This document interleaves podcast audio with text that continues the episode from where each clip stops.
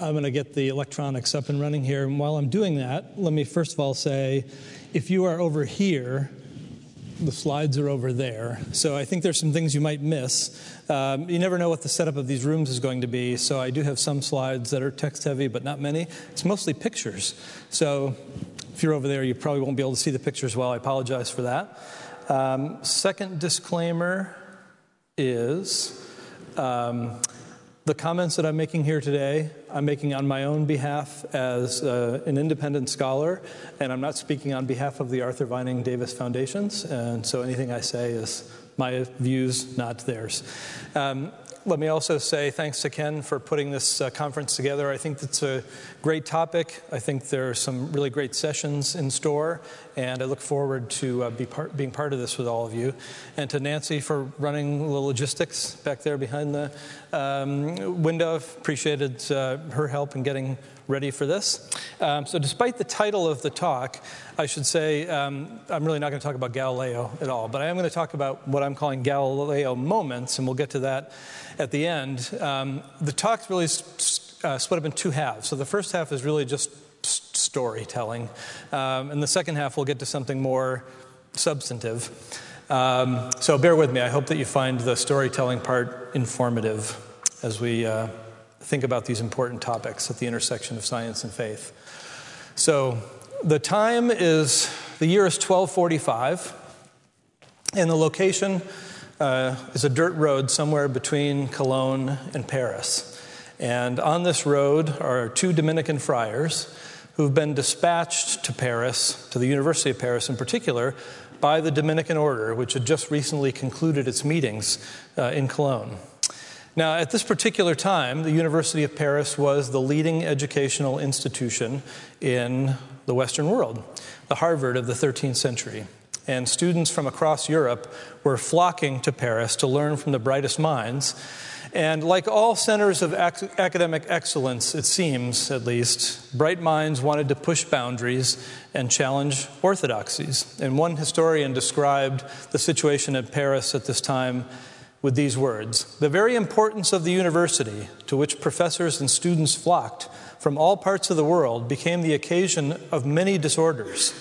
For where there were so many gathered together, fired with ambition, and enjoying the privileges which were lavished on teachers and students, it was but natural for youth to become relaxed and for the professors to become haughty, ambitious, and anxious to acquire a great name by upsetting old theories and introducing new doctrine. So, the relatively young University of Paris at that point had nonetheless graduated many high ranking members of European uh, society, including the Pope at that time, Pope Innocent III.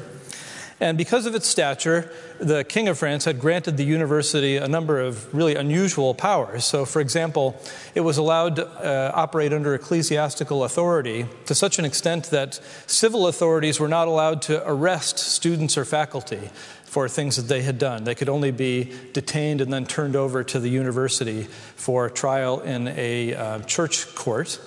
And in part for that reason, students tended to run wild on campus and around the city. Uh, this was in part made worse by the fact that they would oftentimes enroll when they were only 13 or 14 years of age, and they would sometimes stay in the university for 6 to 12 years. So you can see sometimes things don't change very much. Uh, so they stay kind of the same. Um, the Dominican order knew the brilliance and power and influence of Paris and that it wasn't to be underestimated. And they realized that future generations of leadership in the church and in the culture were likely to pass through the halls of Paris. So to surrender Paris to heterodox intellectuals for the church would have been a major setback for a church that was already facing a number of challenges. And so something needed to be done to restore um, order, intellectual order, and faithful orthodoxy to what was going on at Paris. That was the view of the church. So, but what was the problem exactly? What was the problem they were trying to confront? And uh, there were a number of them, but one of them arose from the fact that roughly 300 years before the time of our friar's journey, um, the Muslim Umayyad dynasty had roared across the Straits of Gibraltar and was really threatening to topple all of, all of Europe. But after a century poised at the French border there, the Cordoban Caliphate fractured into a number of different kingdoms, which were progressively conquered until the fall of Cordova and then Seville. And that occurred just around the time that our friar's journey was about to begin. Um, but the declining influence of uh, Muslim political power corresponded with a rise of Islamic ideas so, less than 50 years before our friar's journey in 1198, the Muslim philosopher Averroes, pictured here, and just take a look at that picture because I'll come back to it later. Um, that's Averroes looking like he's listening to a boring science and religion lecture, but he's actually uh, adopting that pose for another reason. Um, so, what Averroes had done in 1198 was to write the most potent articulation and apologetic defense of Islam within the Western world. And in these works, what he does is he deploys the philosophical framework of Aristotle combined with the sacred teachings of Islam to provide what he thought was a comprehensive and persuasive account of nature, philosophy, and theology. So, had the ideas of Averroes just remained in the Iberian Peninsula, that would have been, wouldn't have been a problem. But in fact, in the 12th and 13th century, Latin translations of Averroes' works and what we might call the patron philosopher of Islam, so as thought at that time, Aristotle, were flooding over the border and making their way straight into the hands of Parisian intellectual elites. So, not surprisingly, this was worrisome to the church, not only because they worried that perhaps the apologetic force of Averroes' arguments might lead convinced readers to convert to Islam, but they also worried that even if they weren't converted to Islam, they might be converted to certain heterodox conclusions that uh, Averroes thought followed from Aristotle's thought. And there were a number of these, but here are just a few of them, just to give you a sample. So, first of all, it seemed that the um, theological implications of Aristotle's thought, as understood by Averroes, entailed that there was no personal immortality that individuals couldn't persist past the time of their bodily death, at least as individuals. And so that was certainly a troubling conclusion for monotheists, um, certainly for Christians, but for Muslims as well. Uh, Aristotle's views seem to entail the eternity of the universe, that is, the universe wasn't created at a particular point in the finite past, which again seemed in tension with the doctrines of both Christianity and Islam. Um, in addition, it seemed to follow from Aristotle's view that God couldn't know facts about particulars, about particular events in the creation, in the past, present, or in the future. And all these things seem to be in tension with Christian and Muslim doctrines of providence. So these are some really troubling claims that seem to follow from Aristotle's views as they were incorporated into um, the Averroistic picture. And many Islamic thinkers recognize the theological challenges associated with this. So, uh, some Islamic thinkers who preceded Averroes realized that these conclusions followed from Aristotle's thought, and they scolded some of their Muslim peers for following this Aristotelian line of thinking. So, the famous 12th century Persian Muslim scholar Al Ghazali um, took these views to task in a book with the no nonsense title, uh, The Incoherence of the Philosophers. And of course, Averroes comes along a few years later and writes his reply, The Incoherence of the Incoherence. Um, so the battle continues between these different schools. Um, but recognizing the problematic conclusions that seem to follow from Aristotle inspired philosophy, you might say even Averroes, to some extent, throws up his hands. He recognizes the heterodox conclusions of these uh, philosophical arguments and endorses something that later philosophers go on to be called the two truth theory, according to which some claims are true theologically, but their denial is true philosophically. So he recognizes the heterodox nature of the philosophical conclusions, but wanting to hang on to the theological conclusions seems to adopt the position that you can hold both of them, despite the fact that they're in tension with one another. So, um, not surprisingly, not a few Muslims were unsatisfied with this solution. I mentioned Ghazali earlier.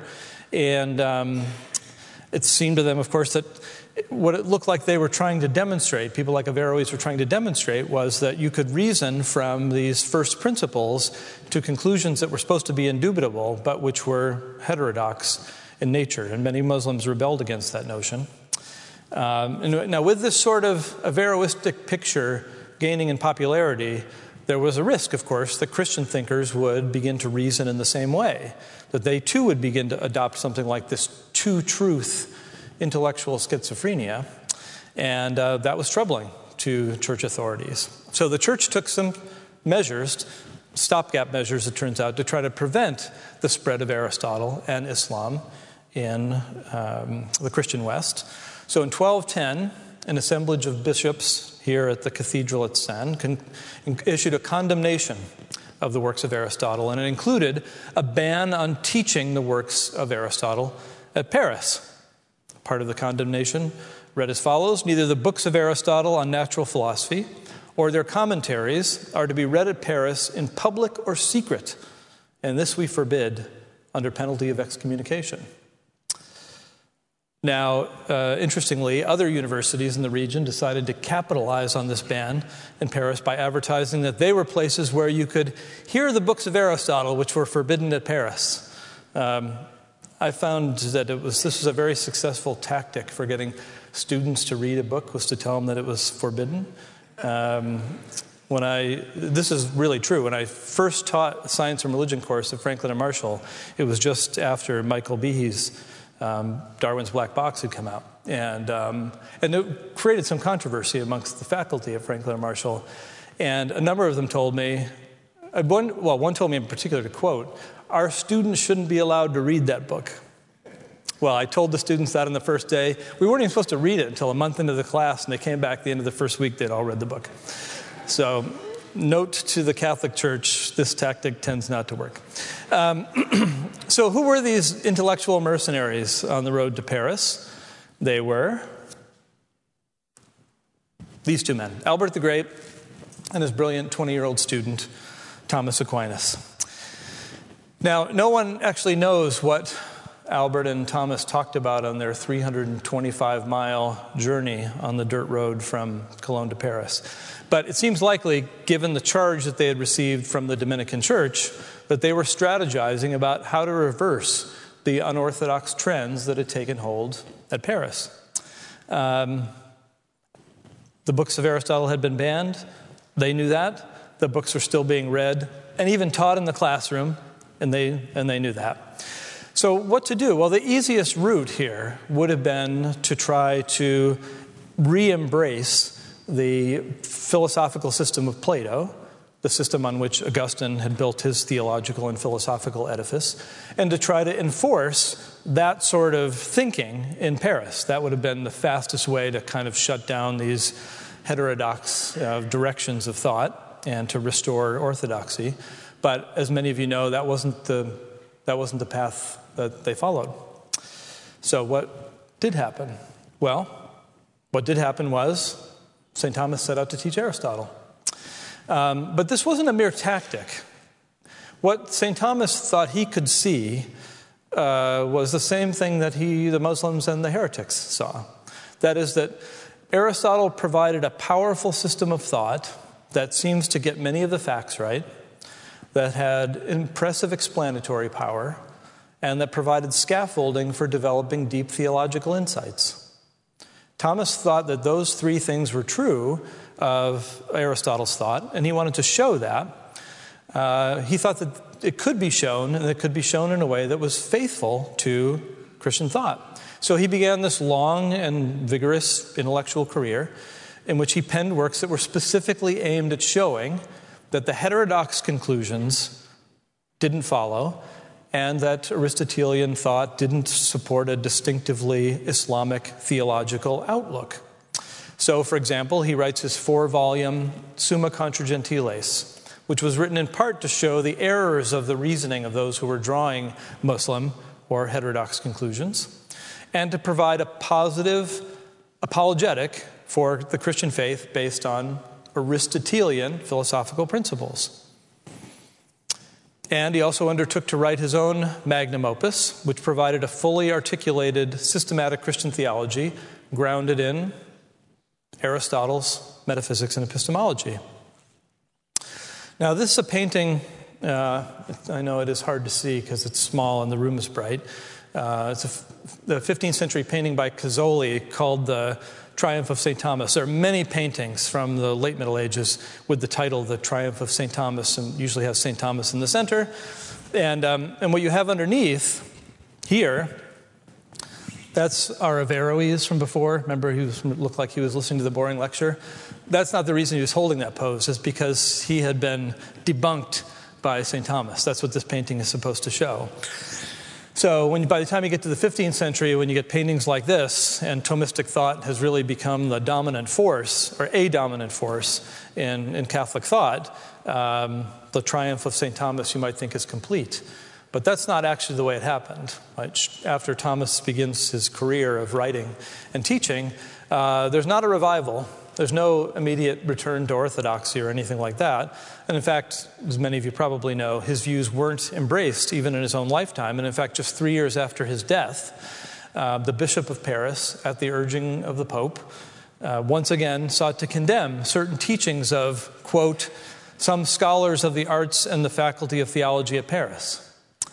And um, while the targets of these condemnations are still in some dispute today, it's reasonable to infer that many of the 219 propositions that were condemned by the Bishop of Paris in 1277 were views of St. Thomas himself. So the revival didn't take place as one might have um, hoped, certainly if St. Thomas had hoped.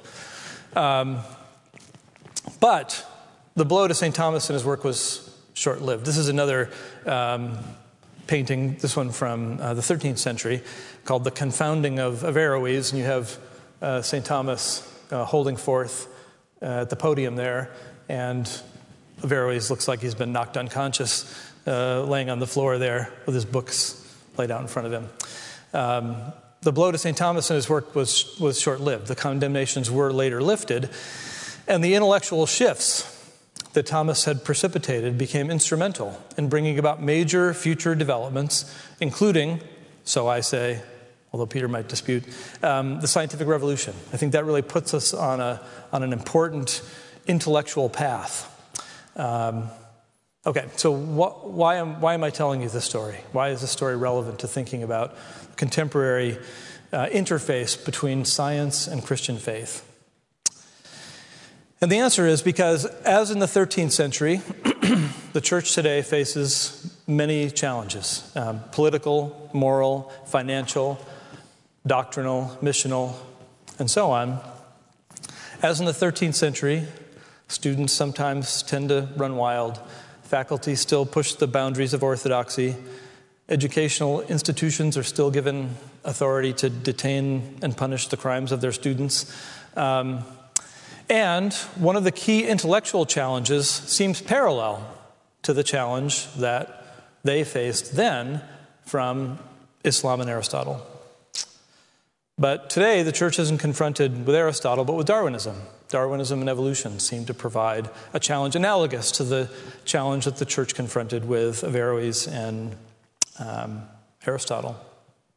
So, like Aristotle and Islam, Darwinism we some think provides the intellectual scaffolding for this position.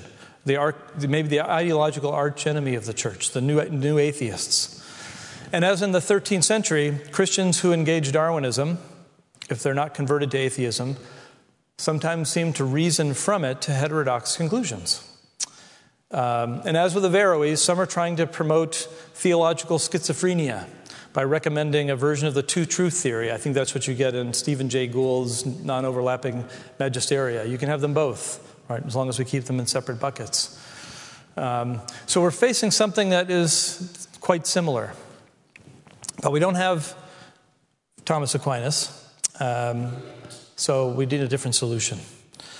Now, I'm not saying Francis Collins is the solution, um, but uh, he was certainly he certainly wasn't deputized by the Dominicans, and this is the best I could do. That's a, not even a Dominican robe, and this Franciscans, but ignore that. Um, but what Francis Collins urged us all to do, and I think the organization that he founded, Biologos, and similar organizations like the Peaceful Science, founded by Josh Swamidass, what they're asking us to do is to rethink the conclusions that have been drawn prematurely from thinking about evolution. What they wanted to show, as Thomas wanted to show with um, uh, Aristotle, is that evolution's not best understood as the philosophical backdrop for atheism or naturalism or as the inevitable font of heterodox theology.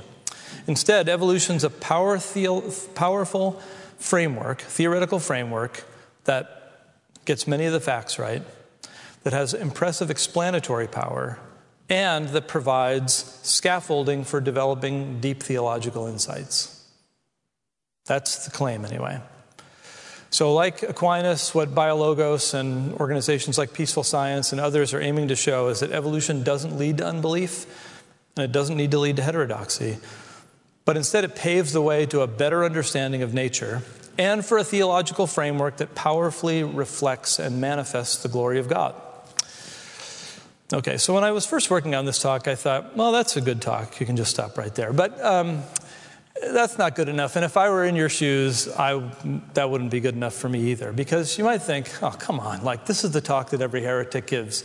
You know, you point back to some episode in history where somebody was um, looking at a system of thought that seemed to have heterodox conclusions.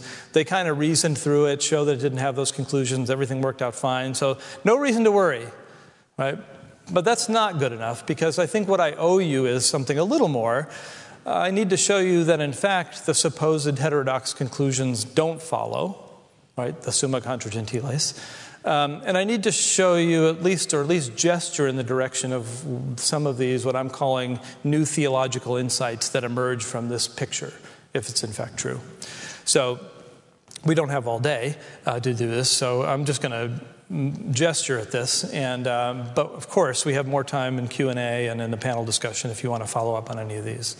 So, um, what are some of the supposed challenges to orthodoxy that are entailed by evolution? And I'm sure I could just have you raise your hand and you could shout them out, but um, let's instead uh, take a look at just these four, okay? So, um, one is it's claimed that evolutionary thinking or Darwinism requires or leads to an affirmation of deism. A second is that it leads to denying God's role in the creation of humanity. A third is that it leads us to deny the historical Adam. And a fourth is that it leads us to affirm the existence of a creation that's driven by nature red in tooth and claw. Now, you might say, well, that wasn't my objection. Um, all right, well, you'll have to save that for the Q&A. Uh, I'm sure there's a much longer list. But I want to at least walk through these four, okay? So let's look at the first one. Affirming deism. So, does evolution entail, or at least make more likely, a deistic picture whereby God creates the world and is then hands off? And I think the answer to that question is absolutely not. Um, evolution does fit comfortably with the idea that God aims for biological processes to unfold according to natural laws via natural processes that God created to govern the cosmos. That's true. It does fit comfortably with that idea. But God uses natural processes unfolding via natural laws in meteorology, and no one thinks that the weatherman is championing deism. Right? There's nothing wrong with that. Um, the view that God typically carries out his ends for the cosmos this way is fully consistent with his sustaining the world in existence, his displaying an immanent presence in the world, in miraculously intervening in the world there's nothing inconsistent about that view and the belief that God miraculously intervenes in the world. Even sometimes creating new species, or creating Adam and Eve de novo, or uh, creating irreducibly complex structures directly, if that's a view that you favor. Um, none of those things are excluded on the evolutionary picture. Uh, that doesn't mean that there aren't some people who adopt the label evolutionary creationism or theistic evolution who deny those things. There are. Uh, can, we all can probably point to examples of people who hold those views, but they're not required by the evolutionary picture. So I think deism just isn't a concern. All right, second, does evolution deny God's role in the creation of humanity? And the answer to that question is also no. Uh, now, if, it, if, if there weren't distinctive theological commitments at issue here, I think we could just say evolutionary processes operating in their national, natural ways yield Homo sapiens, and that's how it all works. But nothing about evolutionary theory requires that you take God out of the process of explaining how human beings originate, even on an evolutionary story. It's perfectly compatible with an evolutionary story that God creates evolutionary processes, He provides them with a teleological directionality. I'll say something about that in a minute. That He sustains these processes in existence, and even that He intervenes to cause specific events that are critical to the unfolding of the tree of life. Or that he manipulates the genome of Adam and Eve's ancestors or creates them de novo. All those things are compatible with an evolutionary story. Again, there are people who label themselves uh, theistic evolutionists who deny those things, but the view itself doesn't require a denial of those things. All right, the third um, Oh, sorry, I'm one slide behind. Denying the historical Adam. So, uh, does evolutionary theory require the denial of a historical Adam and Eve? Let me be, um, as you probably know, there's been a lot of discussion of this topic uh, in recent years, and even more recently with the publication of Josh Swamidass's recent book. So, let me be clear what I mean when I say that. Um, what I mean by that is a pair of individuals to whom all existing Homo sapiens can trace their ancestry who were the first to manifest the image of God, to have morally significant freedom, and who use that morally significant freedom to sin, in virtue of which original sin uh, emerged and was transmitted to their progeny. That's what I mean by historical Adam. Is there anything about the evolutionary picture that requires that you reject those claims? And the answer to that question also seems to be no. Um, now, there is good, as you may know if you follow these controversies, there's good genetic evidence that contemporary Homo sapiens defended, descended from a group a few thousand years ago, numbered in, or 150,000 to 200,000 years ago, that group probably numbered in the thousands. But that evidence doesn't show that we can't also be, trace our ancestry to a pair of individuals in that community, or even more recently, I think as we've seen through Josh's work on genealogical ancestry, even as recently as 10,000 years ago. So, worries about the historical Adam, even though they've been widely trumpeted, even by organizations like Biologos, are premature. Right? This is one of those cases where we need to sit back and let some of the scientific findings uh, mature a little bit before we draw any premature conclusions. Okay. Now, the last um, concerns whether or not there's something about the biological processes of evolution that have something evil baked into them, something that Darwin called the clumsy, wasteful, blundering, low, and horribly cruel works of nature.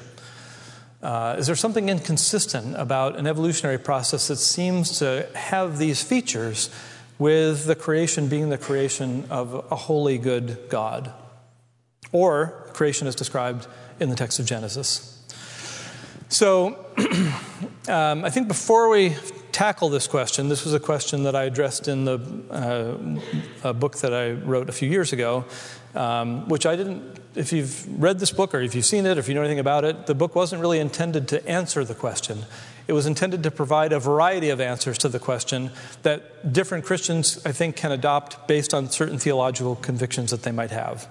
So, Christians attempting to give an account of God's permission of evil in general, not just in an evolutionary context, not just natural evil, typically do so by providing some kind of reasonable account, a reasonable story that explains how the permission of those evils are necessary for some greater good. So the question we need to ask is what goods arise from allowing evolutionary evil that couldn't be secured from a system without or with less pain, suffering, predation, extinction, the sorts of things that we think attend the evolutionary process. Now, it's not an easy question to answer. Young earth creationists think that there is no answer to that question. New atheists think there's no answer to that question. So, in this regard, they share that belief in common. So, are they right about that? Is there no way, no way to answer this question? But let's be, I want to break this down a little bit further because I think there are four different kinds of questions we can ask in this space of um, the problem of evil as it manifests itself in, um, in creation more broadly and in the evolutionary picture in particular. So here are four questions Why does God permit animals to experience pain and suffering? How can we explain the reality of pain and suffering if it's not a consequence of the fall? Is animal pain and suffering an intrinsic feature of an evolving creation? And last, what goods come from permitting the animal suffering we find in the evolutionary picture? That is, what goods which could justify God's permission of that suffering? Okay, so I want to run through these quickly. So, first, why does God permit animals to experience pain and suffering? I mean, the first thing to say about this is this is not a question that's distinctive of the evolutionary position. Right? Every position holds that there are, any position that holds that there are non human animals and that those non human animals experience pain and suffering have to deal with this question. So, whether you're a young earth creationist or an advocate of ID or an old earth or whoever you are, this is an important question in theodicy. You need to address it, but it's not distinctive of an evolutionary position. Second question How can we explain the reality of pain and suffering if it's not a consequence of the fall? Now, this question has a certain presumption behind it that I think we need to interrogate carefully. And the assumption is that the fall would be a good explanation for the evil that we find in the natural world. So the idea here is something like this since, on the evolutionary view, lots of animal pain and suffering occurs before any humans are around, we need an explanation for the origins of animal pain and suffering because we can't rely on the fall, which otherwise would be a good explanation. And I think the first thing to say about that is we don't often pause and think long and hard enough about whether or not the fall is, in fact, a good explanation for animal pain and suffering. So remember that the goal is to give an explanation, a morally sufficient reason for God to permit some evil to occur. That's what we do when we're thinking about questions of theodicy and the problem of evil more generally. An explanation where permitting some evil is necessary for bringing about some outweighing good. Right? So, what is it on the fall account? What is this, what is this greater good that's supposed to uh, explain the permission of the fall? What's the greater good that's supposed to explain the permission of the fall? Now, typically the answer is it's free will. That is, that God gave Adam and Eve free will, and that they misused that freedom, and that as a result, all sorts of evil permeate out through the creation, including natural evil, including animal suffering. But the strange thing about that view, the undefended, what I'm calling the undefended assumption, is what would explain God's making the creation in a way that's so fragile? Right? On, this, on this story, the integrity of nature hangs on the moral uprightness of a pair of, of hominids. Their doing wrong has these cataclysmic consequences that ripple out ac- across the creation. But why is that a good feature of a creation? That it have this sort of what I'm calling fragility, where the wrongdoing of this pair has such catastrophic consequences for so many millions and billions of innocent creatures. If we're going to rely on the fall theodicy, we need to think through that. We need to have a good answer to that question, and I don't think there are good answers to that question. So, I think the fall is not a good explanation for animal suffering after all, that doesn't mean we don't need another. It doesn't mean we don't need an explanation, but I think what it shows is that everybody needs one. And we'll have to provide one in the context of evolutionary thinking as well, and we'll get to that in the fourth question. Okay, so the third question is animal pain and suffering an intrinsic feature of an evolving creation, or extinction, or predation, or all these other features of um, the evolutionary story that we think of as having some kind of negative connotation? And we could spend a long time on this, and I don't have time to do that. So I'm just going to say some things very quickly that if you want to follow up in Q&A, we can do that. But the short version of the answer to the question is no. So there's nothing about the evolutionary picture that requires animal pain and suffering, or even death and predation. Um, those features are features that are required of a, um, a natural environment that's finite. So when you have a finite space within which life can develop, you, you need things like death and extinction because you need replacement. There are finite resources that can be deployed. If we had an infinite space on which life could evolve, there wouldn't be any need for those things. Organisms wouldn't need to die, organisms wouldn't even necessarily need to eat one another. Um, they could continue to spread out infinitely, but we don't have that. We have a finite space. So, one question we need to ask ourselves is well, why do we have a finite space on which life can evolve? And the answer to that question is probably because the universe needs to be fine tuned in a certain way for life to emerge, and that fine tuning seems to require that we inhabit finite spaces. That's a very abbreviated uh, account, I understand.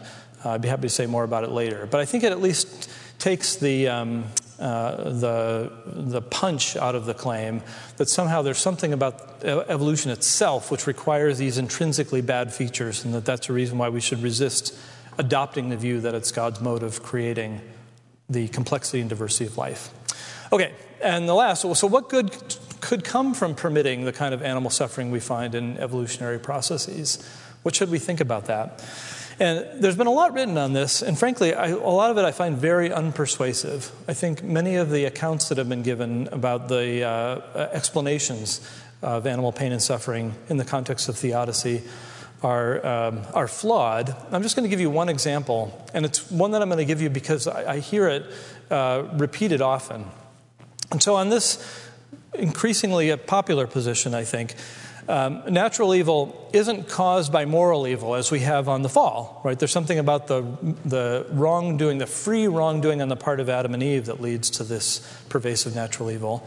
On this view, uh, natural evil is caused in an analogous way where creation itself, like human beings, is supposed to have something that those who um, defend this you call a freedom to wander. Creation itself has a freedom to wander. And that leaves it open to the possibility that it wanders in directions that involve natural evil. So, John Polkinghorne, who's one of the defenders of this view, says God has created this amazing universe so that life can evolve and come into being, endowed with the true freedom required for love. This entails giving a certain amount of freedom to the physical processes and a process of creative destruction via evolution. And this is a view that's defended also by Francis uh, Collins and Karl Giberson in their book, The Language of Science and Faith, and by others as well. Um, but there are problems with this view. Um, so let me just mention three quickly. First of all, despite the label, um, at least I would argue, the non conscious creation isn't free. It might have contingent features, it might have features that are unpredictable, and certainly those things are true of events that are free or caused by free agents, but that's not what freedom is. And to claim otherwise is just mistakenly anthropomorphic. Um, second of all, there's reason to think that a free cosmos could have been created which permits, permits less suffering than is actual. So, if all you need for this free creation is contingency and unpredictability, that itself doesn't entail that you're going to get a creation that has as much what we would call natural evil as we find in the present world. And third, even if one and two can, even if we can resolve those, um, you have to ask yourself this question Is the good of a free cosmos does that outweigh the massive suffering that it's supposed to justify on this account? Think of all of the natural evil and the suffering that accrues to the creatures that experience that natural evil. Is that outweighed by the good of a free cosmos? I mean, some obviously think so. I, I, I just find that implausible. Okay, so what other sorts of explanations could there be for the permission of the kinds of pain and suffering we find for um, animals in the evolutionary picture. And I'll give you three fairly quickly. The uh, first I'll call the greater goods explanation. The second I'm going to call the embodied intentionality explanation. The third I'll call the chaos to order explanation. So, on the first, um, there are just certain greater goods that accrue in a universe that allows animals to experience these pain and sufferings, uh, experience this sort of pain and suffering. So, for example, Richard Swinburne says that this allows animals to engage in actions of great moral significance. So, a mother is protecting her young um, is something that has moral significance because she does so in the face of threats of certain kinds of pain and suffering. And to do that carries a sort of nobility that gives non human animals a kind of great moral significance, and that increases the goodness of God's creation. Now, here's a second some argue, like the, there was a book recently published by Trent Dougherty, which makes this claim, that somehow the uh, possibility of pain and suffering in their terrestrial life makes it possible for animals, non human animals, to engage in a kind of soul making. Soul making that develops traits of character that allow them to have a greater appreciation for God in the eschaton in some way. Um, again, we could spend a long time talking about these views. I'll just say quickly I find both of those positions implausible. Um, I think the first one because while it's true that being at risk might allow the, the mother to uh, ha- display actions that have some sort of moral significance, it's not the possibility of pain and suffering that gives those actions significance, it's the possibility of loss. Right? It's the risk of her, say, death at protecting her young that gives it that significance. So, does it explain the reality of pain and suffering? That, that I don't see. Um, when it comes to soul making for non human animals, I find that implausible as an explanation, at least if it's tended to extend across all of those animals that are capable of experiencing pain and suffering. Uh, others might not agree with that conclusion. Uh, we can certainly talk about it more later. But I think here are a couple of others. So the first is what I'm calling embodied intentionality. So the following seems to be um, true when it comes to embodied intentional agents like us, intentional agents that have bodies, unlike, say, angels. Um, when embodied creatures are created to act on certain intentions, there must be some mechanism that allows them to weigh the good of achieving certain desired ends against the ills of an injury. So, this is somebody who's engaged in fire walking, right? So, when, when we have bodies and we act freely, we, we act on the basis of intentions, right? We want, to, we want to accomplish some end. And when that's the case, we need to have some mechanism that says, accomplishing this end is causing you harm and injury.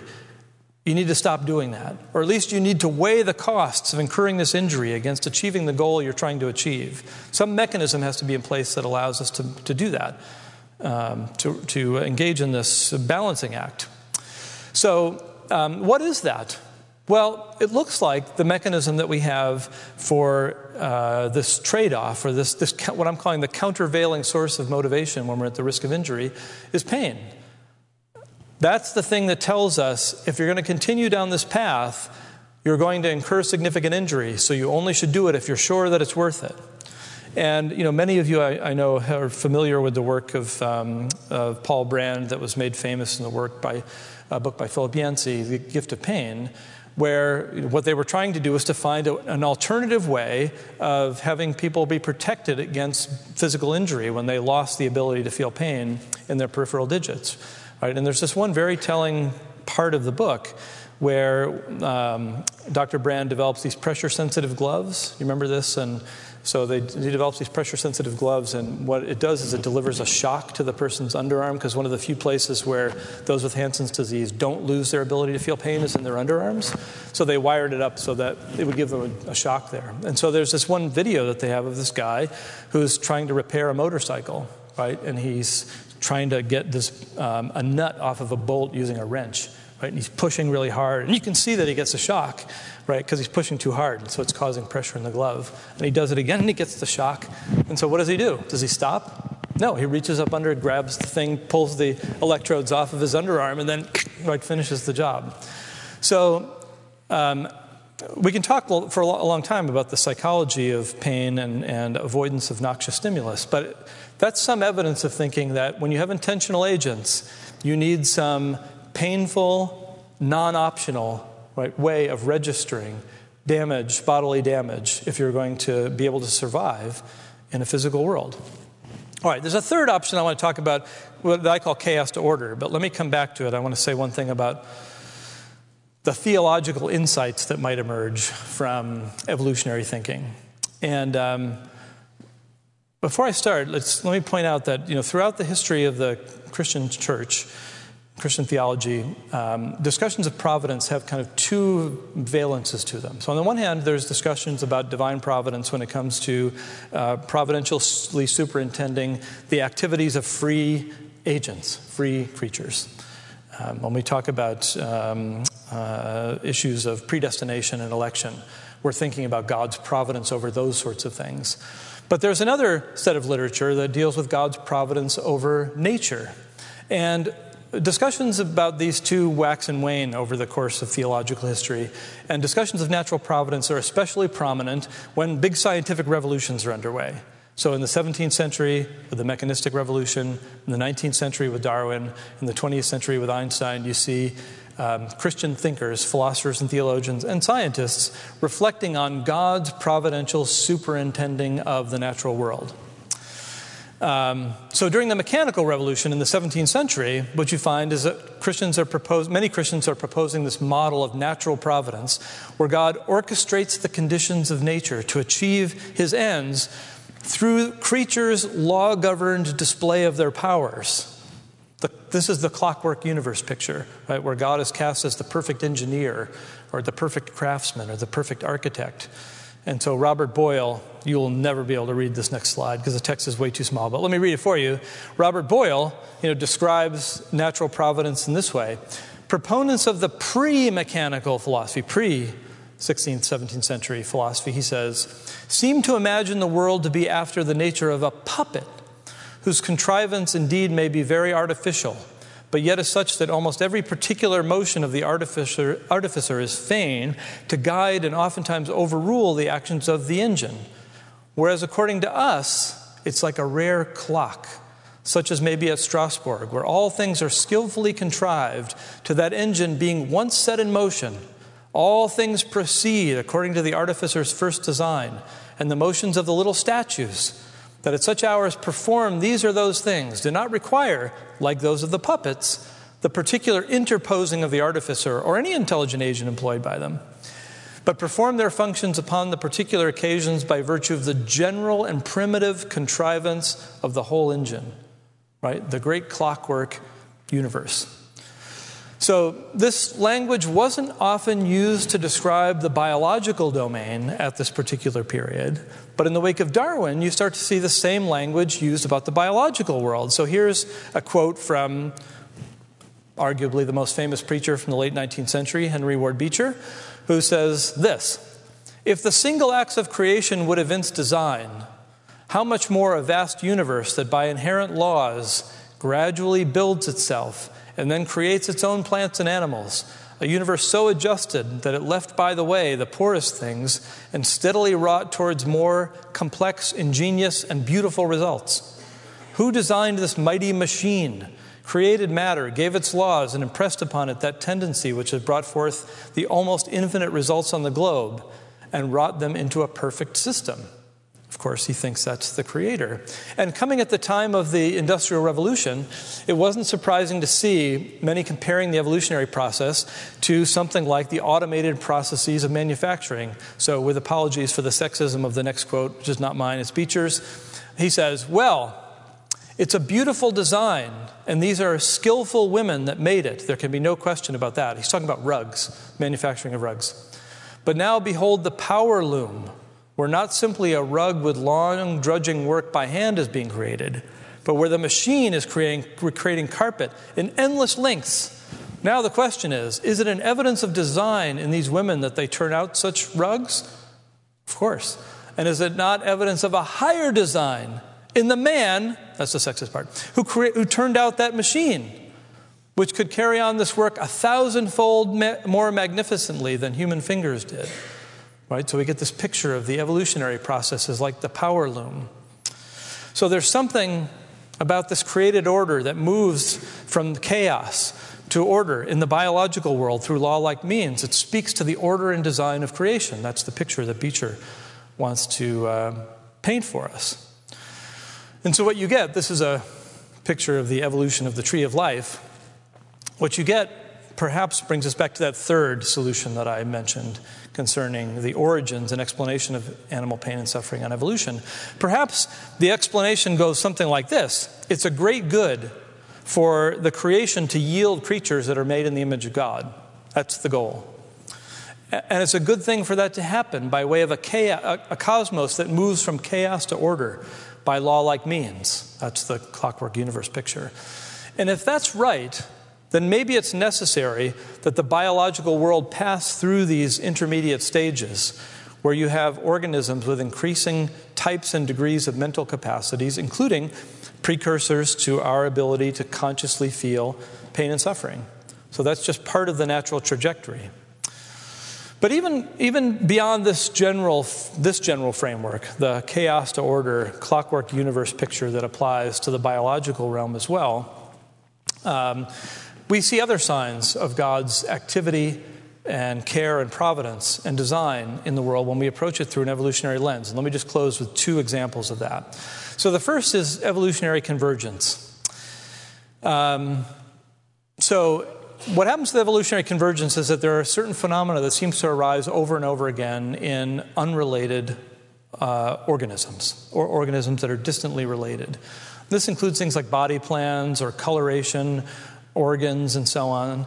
And in one sense, when we first discovered the notion of convergence, it seemed like a surprise because what you find is sometimes these very complex structures emerge over and over again. So, you know, Charles Hodge famously thought that the uh, evolution of the eye um, couldn't be explained by Darwinism, Darwinism because it was just so complex. How could it, how could it appear? And how could it appear over and over again? But what we know now is that the eye appears in the octopus and the squid and in human beings, organisms that on the evolutionary picture have a very, very different evolutionary trajectory. And we see that with winged flight in mammals and reptiles and birds. We see it in patterns of coloration in birds and snakes and other organisms in very different parts of the, of the world, which have no or very little evolutionary relatedness. Um, why does that happen? Well, the answer is because there are certain persistent challenges in the environment and there are certain good evolutionary solutions to those challenges. And so, natural selection tends to push organisms in the direction of these good solutions to environmental challenges. And so, it leads one to think well, maybe the way God exercises providence over the, over the biological world is by creating these kinds of evolutionary guardrails that push organisms down particular evolutionary paths. So, fish and cetaceans, for example, two very distant, different lines, phyletic lines in, um, in the biological world, show similar body plans, coloration patterns, neutral buoyancy. These things seem to evolve over and over again because they're good solutions to persistent environmental challenges. And so perhaps God has configured the natural world to push the biological um, world in particular directions, directions that lead to the origins of organisms that manifest the divine image. And if you think that, then what you want to do as a Christian who's a biologist is ask, what are those evolutionary constraints? What are those environmental constraints? Do they, in fact, point in the direction of something that shows us God's aims for creation? And there are works of some Christian thinkers that have um, gone looking for these evolutionary constraints based on these sorts of theological convictions. And in fact, it looks like we're finding some. So you might think it shows that there's a kind of evolutionary fine tuning, not of the sort you find in intelligent design, but in terms of these environmental constraints. Okay, one last example, and this is something that many of you may be familiar with, and that is some recent fascinating work on the evolution of religion and religious belief. So, as you go across times and cultures, you find that everywhere you go, human beings are religious. And secular scientists find this puzzling because they don't know how to explain how this phenomenon can emerge over and over again in these very different lines. How do we explain that? So here's one explanation. You might say, well, look, there is a spiritual reality. We all have the ability to sense that spiritual reality. Some of us see it more clearly. Those of us who are redeemed see it even more clearly, but those who don't see through a glass darkly. And so, what, what we do is we see spiritual reality as best we can, and we kind of build our, our theological systems around them. Sometimes we get it right, sometimes because of the fall, we get it wrong.